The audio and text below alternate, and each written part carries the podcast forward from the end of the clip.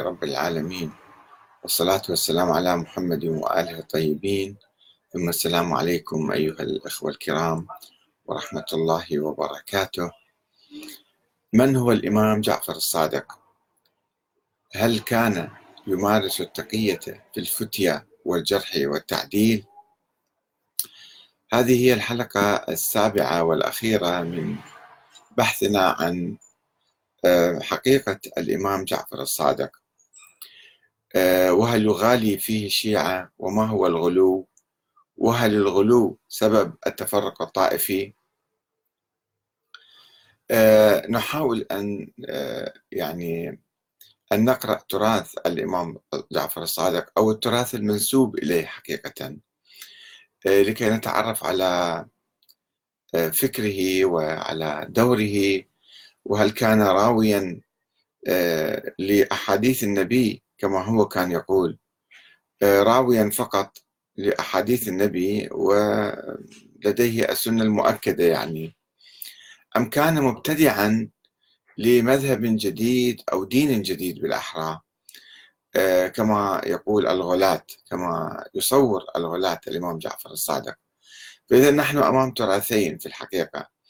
آه، نبحث هذا الموضوع طبعا لكي نزيل الخلافات بين المسلمين ونوحدهم ونطالب آه، بقية آه، المذاهب الإسلامية بالاعتراف بالمذهب الجعفري كمذهب فقهي. ولكن الغلاة الذين يصورون الإمام الصادق تصويرا خاصا مغاليا هؤلاء ينفرون الناس من مذهب أهل البيت ويصورونه على أنه هو يعني صاحب دين مستقل.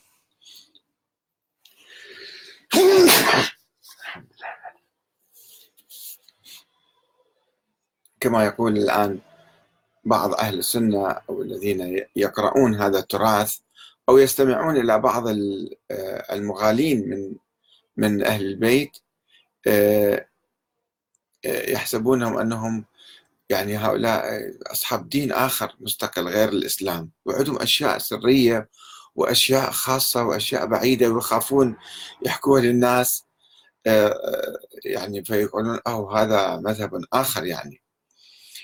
آه، بينما هذه ليست الحقيقة. هؤلاء الغلاة هم دسوا أفكارهم وأحاديثهم في تراث أهل البيت ونسبوها إلى الإمام الصادق بعد أن لم يكونوا يقدرون أن هم يعني يتبنوها بأنفسهم. والغلاة على درجات عديدة منهم من يقول الإمام الصادق هو الله تعالى. هل هناك مسلم يقول أن الإمام الصادق مثلا الله؟ أو أن له الولاية التكوينية سكرتير الله مثلا. هل هناك مسلم يقول ذلك؟ أو أو الولاية التشريعية يعني هو نبي جديد كأنه أصبح. هذا أيضا من الغلو. فلذلك مع الأسف الشديد أيضا بعض أفكار الغلاة مختلطة بالثقافة الشيعية ويصعب على كثير من العلماء والمراجع والمحققين أن يبتوا فيها أو يفصلوا بينها. شخص مثل السيد الخوئي مثلا محقق كبير ومجتهد وكذا فتشوفون عنده أفكار مغالية متطرفة يعتقد بالولاية التكوينية لأنه لم يحقق في الحقيقة في هذا الموضوع.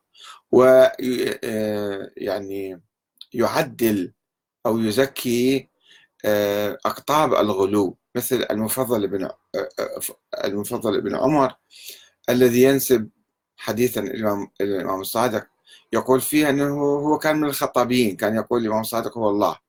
فعندما التقى الإمام الصادق ونهاه ونهره وكذبه فخرج منه يقول أن الإمام الصادق قال لي وهو كاذب طبعا يقول نزلونا عن الألوهية وقولوا فينا ما شئتم كيفكم؟ تقولوا إيش بدردون هل هذا كلام معقول؟ هل هذا كلام صحيح؟ ولكن يجي واحد مثل السيد الخوئي يقول إنه هذا الإمام الذي يلعن المفضل بن عمر يقول هاي لعنه تقية أو تقية. وبالتالي المفضل بن عمر هو رجل صالح ومن المقربين من الإمام. وبالتالي فإن أفكاره تصبح مقبولة لدى السيد الخوئي ولدى مراجع آخرين محصلين وسابقين هنا الطامة الكبرى. آه، في الحوزة آه، لا يجتهدون في هذه المرحلة في مرحلة الغلو والأحاديث المنسوبة للإمام ومنها أحاديث التقية أو التقية يعني. فالمفروض مو فقط واحد يروح يجتهد في الأصول وفي الفقه في الفروع يعني وينسى الأصل وينسى العقيدة مالته مع الأسف الشديد. آه، حدثني أحد طلاب الحوزة يوم أمس آه، عن أنه يحضر دروس درس خارج عند أحد المدرسين في النجف. فقلت له هل بحث هذا الأستاذ في الحوزة موضوع الإمامة موضوع وجود الإمام الثاني عشر؟ قال لا طبعا ما يعتبرون هذه من مسلمات فما يبحثون فيها. فقلت له هذا كمن يبني بناية ناطحة سحاب على رمال بدون أعمدة بدون أسس؟ فكيف يكون الاجتهاد أو المجتهدون يعني آه، مجتهدين في الفروع الجزئية وفي مثلا علم الحديث أو الأصول ولا ما يبحثون في هذه المرحلة العقدية المهمة التي تميزهم عن الآخرين. فقط أنا الله وأنا إليه راجعون. المهم آه، تحدثنا في حلقات سابقة عن هل كان الإمام جعفر الصادق إماما معينا من قبل الله؟ وهل كان حجة من الله؟ وهل كان محدثا ويعلم الغيب؟ هل كان مفوضا في التشريع؟ عنده يعني ولاية تشريعية. وهل كان حديثه صعبا مستصعبا؟ وهل كان آه، الإيمان آه، بأهل البيت والولاء لهم ركن أو ركنا من أركان الإسلام؟ هذه مواضيع مهمة جدا حتى نعرف حقيقة الإمام الصادق.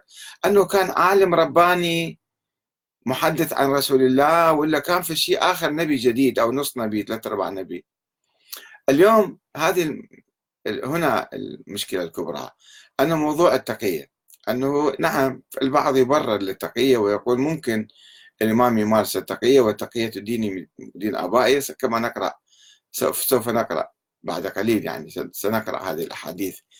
آه هذه المشكلة أنه آه، التقية شعار اتخذه الغلاة لتمرير أكاذيبهم وخرافاتهم وشركياتهم وعقائدهم المنحرفة ونسبوها ونسبتها إلى الإمام الصادق تحت ستار التقية. أنه نعم الناس يروحون الإمام الصادق يسألوه سؤال ولا ينفي يعني أنا لست إماما معينا من قبل الله ولا مفروض الطاعة ولا كذا ولا كذا. ولكن هؤلاء يقولون نعم هذا صحيح الإمام الصادق علنا يحكي هكذا ولكنه سرا يحكي بشكل آخر ويقول لا تفشون أفكارنا و يعني والا تقتلون مثلا لأنه كلام كبير كلام خطير جدا كانوا ينسبونه إلى الامام الصادق ابتلي بهؤلاء الغلاة. لذلك نحتاج أن نتمعن ونتأكد ونعرف يعني حتى لا تمر أساطير الغلاة وأكاذيبهم علينا.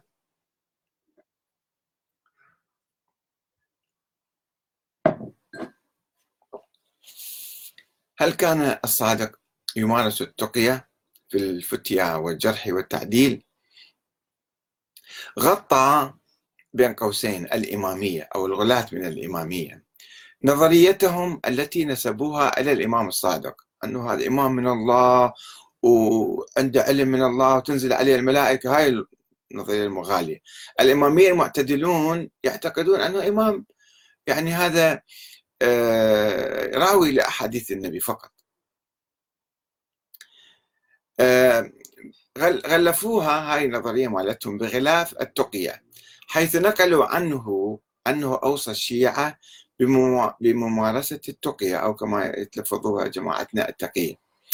ودعاهم لكتمان عقائدهم. شنو عندهم دين جديد حتى يكتموه؟ وزعموا أنه اعتبر التقية ركنا من أركان الدين. وأنه قال يعني إذا واحد حالة فردية واحد يقتلوه يقولوا له أكفر مثل عمار بن ياسر فيكفر بالنبي محمد هذه ممكن الله يسامحه. ولكن مو أن واحد يتخذ غطاء لتمرير ما يريد من أقوال مخالفة للظاهر من أهل البيت. وأنه قال التقية دين من ديني ودين آبائي ولا إيمان لمن لا تقية له. واحد اضطر يسويها بس مو أنه الدين تصبح. أو اتقوا الله وصونوا دينكم بالورع وقووه بالتقية. شنو هو يقوه بالتقية؟ أو اتقوا على دينكم فاحجبوه بالتقية. فإنه لا إيمان لمن لا تقية له. وأنه قال لأبي عمرو الأعجمي يا أبا عمرو إن تسعة أعشار الدين في التقية ولا دين لمن لا تقية له. هي في حالة استثنائية يصير الإنسان لما يطارخ في هويته أو يكفر بال مثلا بالدين إذا مضطر بس مو تصبح عشر تسعة عشر الدين. وقال إنما جعلت التقية ليحكم بها الدم. وإنه ما عندنا بالتاريخ إنه واحد لو كان افترضوا يعتقد بإمامة الصادق أو بعلم الصادق أو يتبع الصادق سوف يحارب ويقتل وغيره. ما كان عنده شيء هذا. تاريخيا ما موجود الشيء هذا. وأنه وضع يده على شفتيه وقال لأحد أصحابه يا سالم احفظ لسانك تسلم ولا تحمل الناس على رقابنا. تروح تؤدي يقتلونه بعدين من كلامك هذا. وادعى الإمامية أن الصادق حذر الشيعة من نشر أحاديثه. قائلا من أذاع علينا حديثنا فهو بمنزلة من جحدنا حقنا والمذيع حديثنا كالجاحد له ومن أذاع علينا حديثنا سلبه الله الإيمان ومن أذاع علينا شيئا من أمرنا فهو كمن قتلنا عمدا ولم يقتلنا خطأ لأن التهمة كبيرة تصير وإن مذيع السر شاك وقائله عند وقائله عند غير أهله كافر والمذيع لما أراد الله ستره مارق من الدين. يعني هذا شوف شلون. حتى لا يحكي. فصار عندنا حالتين حالة علنية وحالة سرية خطيرة جدا. وزعموا أن الإمام الصادق كان لديه أسرار. هو الدين شنو بأسرار شنو الدين بأسرار وكان الإمام الصادق لديه أسرار وأنه كان يطالب الشيعة بعدم إفشاء أسراره. ويقول لا تذكروا سرنا بخلاف علانيتنا. يعني عنده كلام متناقض. ولا علانيتنا بخلاف سرنا. حسبكم أن تقولوا ما نقول وتصمتوا عما نصمت. ولذلك كتب إلى أصحابه محذرا. لا يحل لكم أن تظهروهم على أصول دين الله. أصول دين الله لازم تنشروها لكل الناس. ليش تضموها؟ ليش تخبوها؟ فإنهم إن سمعوا منكم شيئا. هذا ما صار أصول دين الله صار دين آخر بالحقيقة. فإنهم إن سمعوا منكم فيه شيئا عادوكم عليه ورفعوه عليكم وجهدوا على هلاككم واستقبلوكم بما تكرهون ولم يكن لكم النصفة منهم في دول الفجار. لأنه هذا الآن أي واحد من يجيب فرد عقيدة غريبة ومناقضة للدين يصير فعل عليه والناس يحاربوه ويكفروه يعني. وقالوا بأن الصادق انتقد بمرارة بعض الشيعة الذين لا يلتزمون بالتقية ويعلنون عن أفكارهم في المساجد. فقال حلق في المساجد يشهرون ويشهرون أنفسهم أولئك ليسوا منا ولا نحن منهم. أنطلقوا فأواري وأستر فيهتكون ستري هتك الله ستورهم. يقولون إمام أما والله ما أنا بإمام إلا لمن أطاعني. فمن عصاني فأما من عصاني فلست له بإمام. لما يتعلقون باسمي؟ ألا يكفون اسمي من أفواههم؟ فوالله لا يجمعني الله وإياهم في دار. يعني كأنه خايف عنده في الدين جديد وخايف.